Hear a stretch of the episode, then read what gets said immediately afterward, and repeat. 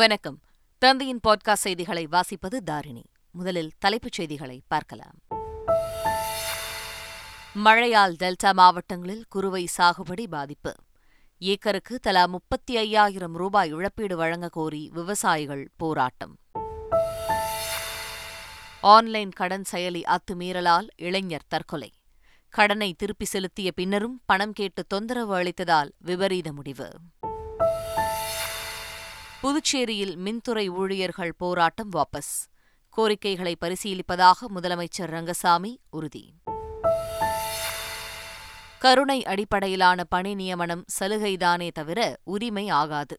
உச்சநீதிமன்றம் பரபரப்பு தீர்ப்பு. இலங்கையில் ஆளும் அரசை விரைவில் வீழ்த்துவோம். இலங்கை பொதுஜன முன்னணி கட்சித் தலைவர் சூளுரை. டி டுவெண்டி உலகக்கோப்பை தொடரில் இருந்தும் பும்ரா விலகல். அதிகாரப்பூர்வ அறிவிப்பை வெளியிட்டது பிசிசிஐ. இனி விரிவான செய்திகள். திமுக தலைவர் பதவிக்கு நடைபெறும் தேர்தலில் வரும் ஏழாம் தேதி வேட்புமனு தாக்கல் செய்ய உள்ளதாக முதலமைச்சர் மு க ஸ்டாலின் தெரிவித்துள்ளார். தொண்டர்களுக்கு அவர் எழுதிய கடிதத்தில், தலைவர் உள்ளிட்ட தலைமைக் கழக நிர்வாகிகளை தேர்வு செய்வதற்கான பொதுக்குழு வரும் ஒன்பதாம் தேதி சென்னையில் நடைபெறவிருப்பதாக தெரிவித்துள்ளார். தலைவர் என்ற பொறுப்பை கண்ணும் கருத்துமாக தனது இதயத்திலும் தோளிலும் சுமந்திருக்கும் நாம், உடன்பிறப்புகளை உளமார்ந்த வாழ்த்துகளையும் நல்ல ஆதரவையும் எதிர்நோக்கி வரும் ஏழாம் நாள் வேட்புமனு தாக்கல் செய்யவிருப்பதாக கூறியுள்ளார். புதுச்சேரி மின்வாரிய ஊழியர்கள் தொடர் போராட்டத்தை தற்காலிகமாக வாபஸ் பெறுவதாக அறிவித்துள்ளனர்.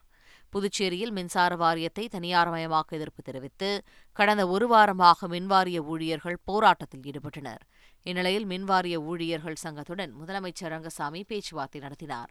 இதில் மின்துறை ஊழியர்கள் தரப்பில் முன்வைக்கப்பட்ட கோரிக்கைகளை பரிசீலித்து நல்ல முடிவு எடுப்பதாக அமைச்சர் நமச்சிவாயம் உறுதியளித்தார். புதுச்சேரியில் தீபாவளி வரை போராட்டத்தை ஒத்திவைப்பதாக மின்துறை ஊழியர்கள் அறிவித்துள்ளனர். முதலமைச்சர் ரங்கசாமியுடன் நடைபெற்ற பேச்சுவார்த்தைக்கு பிறகு மின்வாரிய ஊழியர்கள் ஆலோசனைக் கூட்டம் நடைபெற்றது. அதில் தீபாவளி வரை போராட்டத்தை வாபஸ் பெறுவது என்றும், கோரிக்கைகளை நிறைவேற்றாவிட்டால் மீண்டும் போராட்டத்தை தொடங்குவது என்றும் முடிவு செய்யப்பட்டது. பதினெட்டு குண்டுவெடிப்பு சம்பவத்தில் தொடர்புடைய ஆர் எஸ் எஸ் இயக்கத்தை தடை செய்ய வேண்டும் என விடுதலை சிறுத்தைகள் கட்சித் தலைவர் திருமாவளவன் வலியுறுத்தினார். இதுகுறித்து செய்தியாளர்களிடம் பேசிய அவர், மக்களின் பிரச்சினைக்காக ஆர் எஸ் எஸ் பேரணி நடத்தவில்லை என்றும், பிரிவினைவாதத்தை ஏற்படுத்தவே பேரணியை நடத்துவதாகவும் தெரிவித்தார். ஆர் எஸ் எஸ் இயக்கத்தை தடை செய்ய வேண்டும் என்றும், இல்லையென்றால் கருப்பு நீலம் சிவப்பு சட்டை அணிய முடியாது என்றும் அவர் தெரிவித்தார். பாப்புலர் ஃப்ரண்ட் ஆஃப் இந்தியா என்கிற ஒரு இயக்கத்தை தடை செய்திருக்கிறார்கள். கேட்டால் பயங்கரவாத இயக்கத்தோடு தொடர்பு இருக்கிறது, அந்த இயக்கமே ஒரு பயங்கரவாத இயக்கம் என்கிறார்கள். அப்படி என்றால் பதினெட்டு குண்டுவெடிப்புகளில் தொடர்புடைய இயக்கம் ஆர்எஸ்எஸ் தடை செய்யப்பட வேண்டுமா வேண்டாமா? தமிழ்நாட்டில் இந்த குரல் ஓங்கி உரத்து முழங்க வேண்டுமா வேண்டாமா? நாம் வழக்கம் போல அமைதி காத்தால், மௌனம் காத்தால் பத்தாண்டுகளுக்கு பிறகு தமிழ்நாட்டில் கருப்பு சட்டை போட்டு நாம் நடமாட முடியாது தோழர்களே. நீலச்சட்டை போட்டு நடமாட முடியாது, சிவப்பு சட்டை போட்டு நடமாட முடியாது. நாட்டின் இறையாண்மைக்கு கேடு விளைவிக்கும் கூட்டத்தை ஒடுக்க தமிழகம் முழுவதும் பயிற்சி பாசறை கூட்டம் நடத்தப்படுவதாக அமைச்சர் சேகர்பாபு தெரிவித்தார். திமுக இளைஞர் அணி சார்பில் சென்னை பாரிமுனையில் பயிற்சி பாசறை கூட்டம் நடைபெற்றது. இதை அமைச்சர் சேகர்பாபு, நாடாளுமன்ற உறுப்பினர் தயாநிதி மாறன் ஆகியோர் துவக்கி வைத்தனர். நிகழ்ச்சியில் பேசிய அமைச்சர் சேகர்பாபு, மதம் இனம் சார்ந்து மக்களை பிளவுபடுத்த முயற்சி நடப்பதாக குற்றம் சாட்டினார். நாட்டிலே மதம் சார்ந்து இனம் சார்ந்து மக்களை பிளவுபடுத்தி அந்த பிளவின் வாயிலாக நாட்டிலே ஒரு அசாதாரண சூழ்நிலையை உருவாக்கி நாட்டின் பொருளாதார வளர்ச்சிக்கும் நாட்டின் இறையாண்மைக்கும் கேடு விளைவிக்கின்ற ஒரு கூட்டத்தை அடக்கி ஒடுக்க வேண்டுமென்றால் இங்கே வந்திருக்கின்ற இளைஞர் படை அவசியம் தேவைப்படுகிறது என்பதை உணர்ந்துதான் இன்றைக்கு பாசறை கூட்டங்களை தமிழகம் எங்கும் இளைஞரணி சார்பிலே நடத்தி வருகின்றோம்.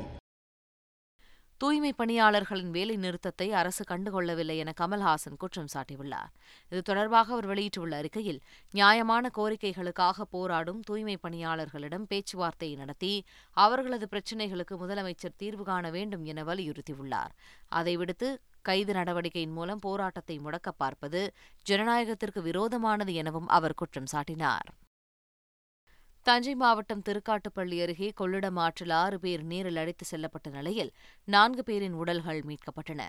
ஆற்றில் அடித்து செல்லப்பட்டவர்கள் தூத்துக்குடியை சேர்ந்தவர்கள் என்பது தெரியவந்துள்ளது. மாயமான இரண்டு பேரை தேடும் பணிகள் தீவிரப்படுத்தப்பட்டுள்ளன.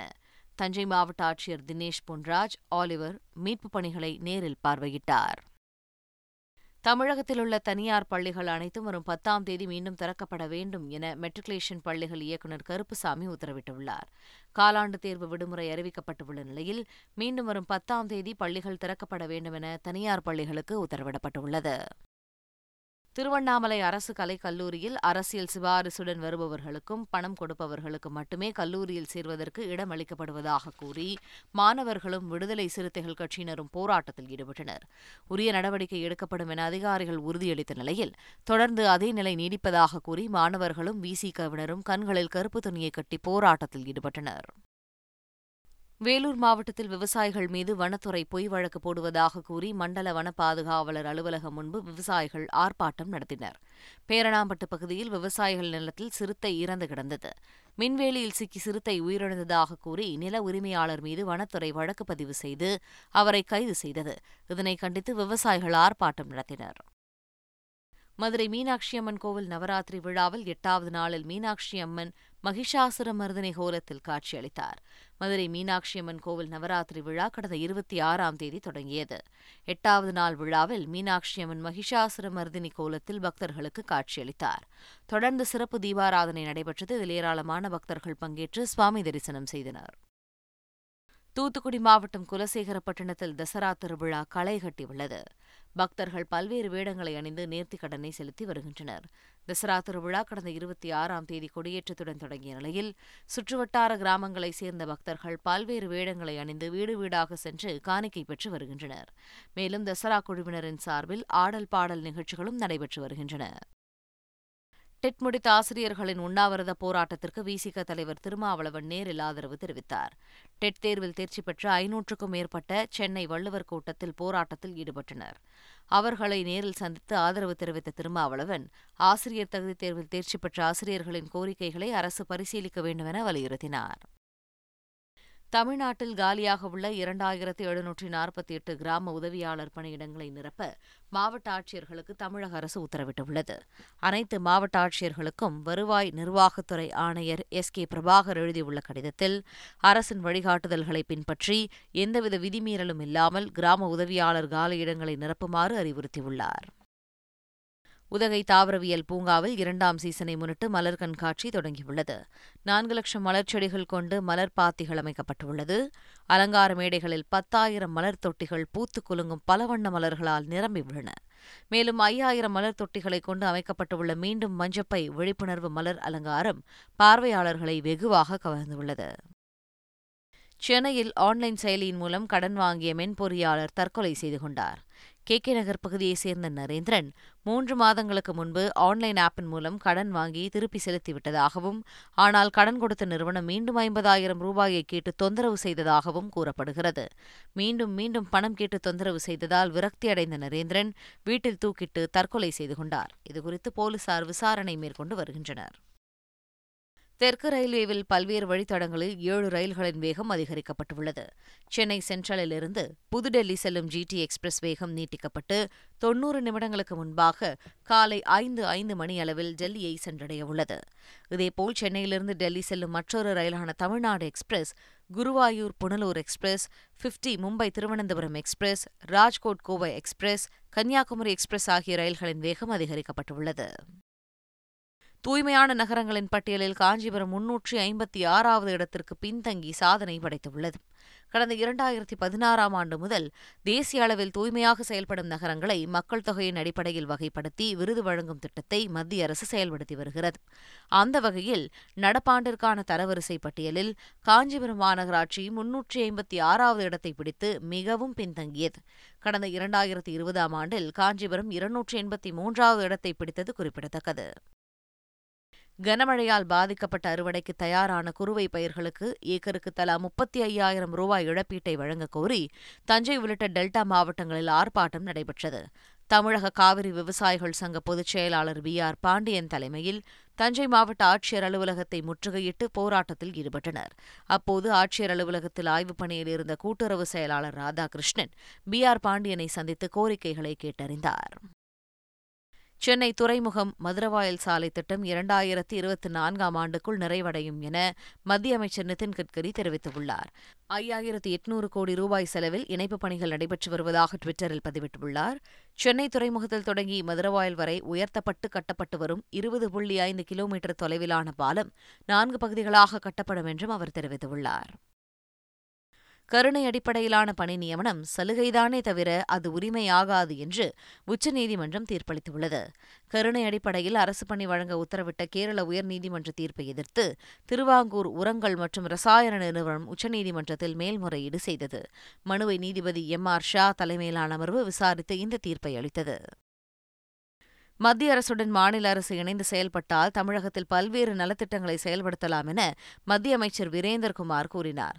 செங்கல்பட்டு மாவட்டத்தில் அமல்படுத்தப்பட்டுள்ள மத்திய அரசின் திட்டங்கள் குறித்து ஆய்வுக் கூட்டம் திருப்போரூரை அடுத்த முட்டுக்காட்டில் நடைபெற்றது.